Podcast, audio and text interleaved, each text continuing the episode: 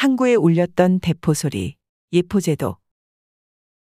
1901년 8월 14일 조선군이 월미도 정상에 포대를 구축하기 시작하여 9월 6일에 이르러 준공했다는 기록이 있다.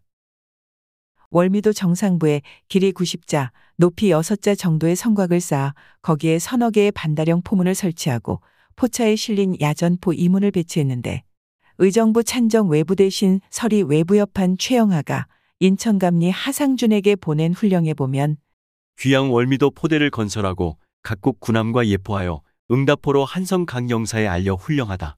라는 내용이 나온다. 이것은 인천항을 드나드는 각국 군함의 예포를 발사하여 입출항에 응한다는 취지였는데 1905년에 폐지된다.